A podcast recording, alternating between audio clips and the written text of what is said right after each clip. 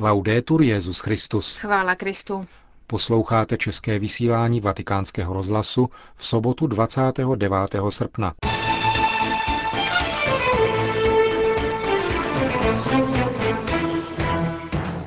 Šedesát osm evangelických intelektuálů ze Severní Ameriky a Velké Británie podpořilo a doporučilo svým souvěrcům četbu encykliky Caritas in Veritate.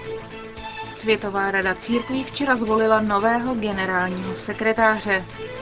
V Rimini skončila největší společenská událost roku v Itálii. Katolický mítink pořádaný hnutím společenství a osvobození. To jsou některá z témat našeho dnešního pořadu, ke kterému vám přeji hezký poslech. Milan Glázer, Markéta Šindelářová. Zprávy vatikánského rozhlasu. Washington. Vyzýváme křesťany na celém světě a zejména naše bratry evangelíky na severní polokouli, aby četli Caritas in Veritate, přemýšleli o ní a odpověděli na ní. Čteme v deklaraci, kterou podepsalo 68 evangelických intelektuálů v souvislosti s poslední encyklikou Benedikta XVI. Tato zcela bezprecedentní deklarace, třeba že není oficiálním dokumentem, svědčí o velké podpoře, jaké se dostává papežově sociální nauce od nové a dynamické větve protestantismu. Její signatáři se v podstatě stotožňují se všemi tezemi papežského dokumentu. Podporujeme a sdílíme jsou nejčastěji užívané obraty zmíněné deklarace. Jen v jedné věci cítí evangeličtí křesťané jistou nespokojenost – Přáli bychom si, píší ve svém prohlášení, aby encyklika ještě mocněji odsoudila povyšování peněz na úroveň bůžka, což má za následek nynější dominaci finančního trhu nad jinými elementy globálního hospodářství. Deklarace podrobně probírá jednotlivé teze encykliky Caritas in Veritate.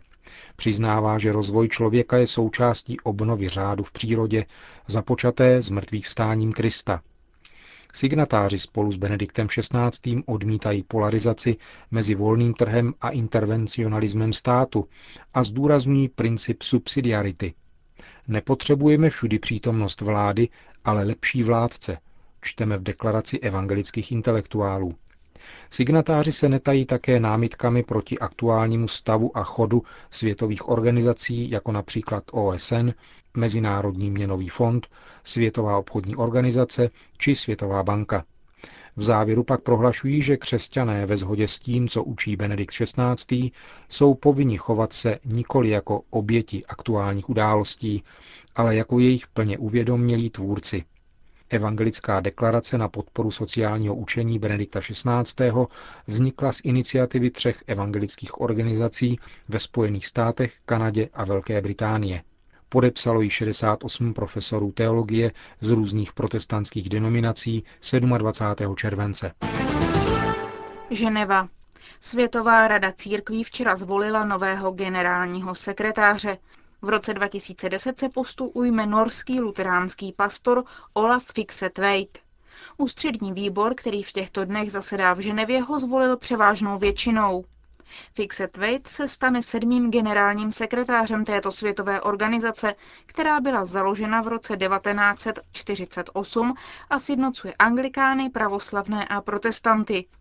Bude tak druhým luteránem na tomto postu po Němci Konrádu Reiserovi, a nejmladším od dob 38-letého Holanděna Willema Vissera, který stál v jejím čele v dobách, kdy teprve vznikala v roce 1938. 48-letý Olaf Fixetveit má na poli ekumenismu bohaté zkušenosti. Od roku 2002 byl generálním sekretářem Rady pro ekumenické a mezinárodní vztahy Norské luteránské církve. Je členem teologické komise Víra a ústava při Světové radě církví. Nový sekretář se zabýval otázkami týkajícími se blízkovýchodního konfliktu, apartheidu v Jižní Africe a dialogem s Židy a muslimy. Spolu předsedá také ekumenickému fóru Palestina-Izrael při Světové radě církví. V oblasti ekumenismu také na univerzitě v Oslu získal doktorát z teologie.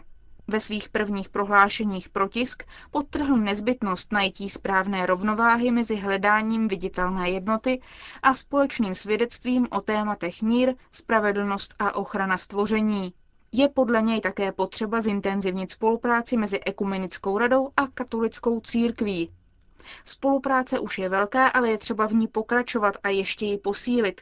Najít nové způsoby, jak spolu sloužit světu na všech úrovních, tak jako v době Evangelia a letnic, uvedl Fixet Wade. Podotkl ale, že je nutné rozvinout také dobré vztahy s ostatními velkými světovými náboženstvími. K mezináboženskému dialogu může podle nového generálního sekretáře Světová rada církví významně přispět právě díky své mnohostranosti. Při vedení Světové rady církví chce Olaf Fixet-White využít také své manažerské zkušenosti, protože i jí zasáhla světová ekonomická krize. Manila. Azijští biskupové pokládají za prioritu podporu důvěrného a osobního setkávání s Ježíšem Kristem a společenství mezi osobami skrze nové nadšení k eucharistickému slavení. Hovoří o tom závěrečné poselství 9. plenárního zasedání Federace azijských biskupských konferencí. V této svátosti, čteme v poselství, přichází Bůh jednoty nasytit a obohatit naše životy. Přináší nám dar jednoty s ním a s bližním, naše slavení by ve všech mělo vzbudit odvahu budovat opravdové společenství, které smiřuje, odpouští a stará se o chudé a vyděděné. Dokument Federace azijských biskupských konferencí poukazuje na to, že láska dokonaná obětí, kterou Kristus nabídl na kříži a která se obnovuje v Eucharistii, vytváří styl života a lásky, která se obětuje a jen tak je možné dosáhnout opravdové harmonie a míru. Duše Ázie, pokračuje poselství, má žízeň po univerzální harmonii. Eucharistie je odpovědí na toto hledání. Každý křesťan a každé společenství se musí proměnit v to, co slaví, jednotu v mnohosti. Biskupové a delegáti, účastnící se zasedání, chrání kulturu naslouchání a přijímání Božího slova kontemplativním způsobem, jako to činila Pana Maria. Azijští biskupové ve svém poselství vyzývají k naději a v Eucharistii spatřují lék na nemoc bez naděje. Pak je tu také výzva k misím. Naše eucharistické slavení se musí dotknout srdcí Aziatů, kteří milují barvy, květy, symboly, hudbu, ale také rozjímání. Federace azijských biskupských konferencí se schází každé čtyři roky. Letos její zasedání zakončila bohoslužba, které předsedal papežský legát kardinál Francis Arinze, emeritní prefekt Kongregace pro bohoslužbu a svátosti. Při závěrečném setkání pak biskupové ocenili otce Katalína Areválo jako otce azijské teologie. Archangelsk. Patriarcha Moskvy a vší Rusy Kiril navštívil diecézi Archangels, kde měl mimo jiné přednášku, na níž zdůraznil význam spolupráce a respektu ve vztahu k jiné náboženské víře. Jsme hluboce přesvědčeni, že lidé různých náboženství se mají respektovat a spolupracovat tak, aby žádný etnický či mezináboženský konflikt nepřekážel životu tak mnohonárodního státu, jakým je právě ten náš, řekl ruský pravoslavný patriarcha Kiril ve své promluvě, jejíž schrnutí bylo podáno na internetových stránkách Ruské pravoslavné církve ve Francii a převzaté vatikánským deníkem Osservatore Romano. Věřící v Archangelsku jej požádali, aby promluvil o misijním poslání církve a o roli církve ve společnosti, zejména v souvislosti se stále rostoucím počtem míst náboženského kultu, odlišného od pravoslaví, zejména synagog a mešit. Ve své odpovědi moskevský patriarcha prohlásil, že žijeme ve svobodné zemi a každý člověk má právo vyznávat svou náboženskou víru. Nicméně, vysvětlil dále, je zapotřebí, aby projevy tohoto vyznání nevyvolávaly nepřátelství mezi jednotlivými vyznáními nebo náboženstvími. Podle patriarchy Kirila je cílem náboženství sjednotit všechny lidi, včetně těch, kteří vyznávají různá náboženství za pomoci určitých prostředků. Kiril poukázal na svůj postoj k soudobé bezbožné civilizaci, která zatemnila pojem hříchu a rozdíl mezi dobrem a zlem. Náboženská společenství naproti tomu dbají na pojem hříchu, protože většina z nich uznává desatero Mojžíšových přikázání. Věrnost těmto přikázáním je podle patriarchy ctnost jak pro křesťana, tak pro muslima a žida. Pokud sdílíme stejnou vizi ctnosti a hříchu, řekl dále, máme dán základ pro spolupráci. A na tomto základě stojí v Rusku mezináboženská spolupráce, řekl patriarcha Kiril. Během své návštěvy v diecézi Archangelsk Kiril navštívil klášter proměnění na Soloveckých ostrovech, který byl založen v 16. století, ale počátkem 20. let 20. století byl zabaven a přeměněn leninskou bolševickou vládou na Gulag, koncentrační tábor. Na Soloveckých ostrovech zemřelo na tisíce biskupů, kněží a křesťanských lajků. V táboře byli odděleně vězněni pravoslavní od ostatních křesťanů, katolíků, protestantů a také stoupenců jiných náboženství. Toto místo navštívil loni v říjnu také pařížský arcibiskup kardinál André Van Troyes, aby vzdal hold obětem tohoto tábora. Patriarcha se vydal také na nedalekou tzv. Sekirovou horu, kde byli vězni mučeni a popravováni. Zde na Sekirové hoře, řekl při té příležitosti patriarcha Kiril, byl zajisté spáchán jeden z největších zločinů, které kdy poskvrnili dějiny naší vlasti. Zde bylo nesčetně mnoho lidí podrobeno krutému mučení a je zde cítit zvláštní atmosféra. Na jedné straně skutky mučedníků a na druhé hlubiny lidského utrpení. Mezi oběťmi zmínil patriarcha Kiril také svého dědečka, Vasilje Gundiájeva, uvězněného na Solovkách za to, že založil pravoslavnou nedělní školu a byl potom umučen právě na Sekirové hoře, protože se zúčastnil liturgie ve vězeňském táboře. Moskevský patriarcha v místním dnes obnoveném klášteře předsedal božské liturgii ze svátku jeho svatých zakladatelů Zosima a Sabátia. Rimini. V Rimini skončil již 30. ročník největšího italského katolického mítingu, pořádaného hnutím Comunione e Liberazione. Jednotlivými pavilony mítingu prošlo během sedmi dní přibližně 800 tisíc osob, většinou z Itálie. Ti všichni dali v těchto slunných dnech přednost přednáškám, diskuzím, výstavám, koncertům a filmovým projekcím před pouhou relaxací na mořské pláži. Meeting zajišťovalo organizačně 4 tisíce dobrovolníků.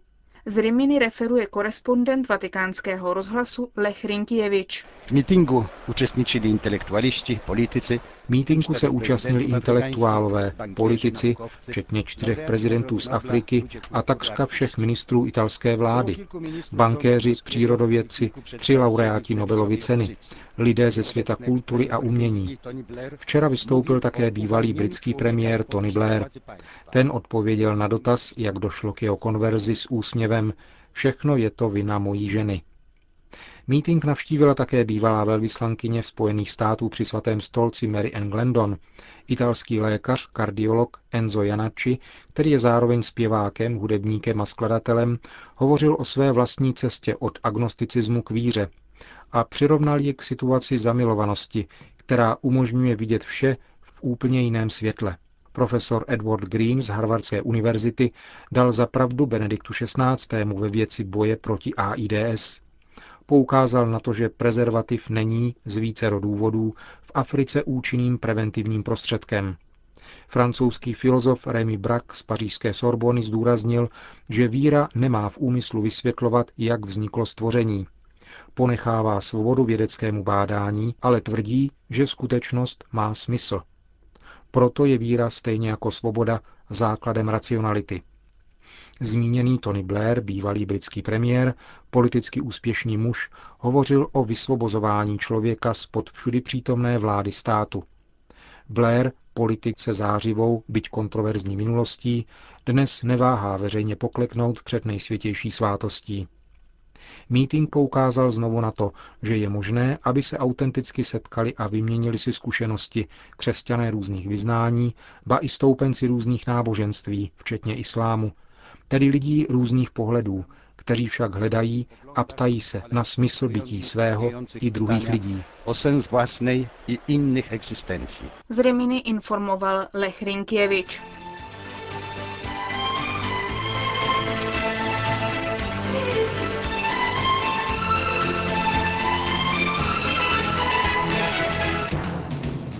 Končíme české vysílání vatikánského rozhlasu. Chvála Kristu. Laudetur Jezus Christus.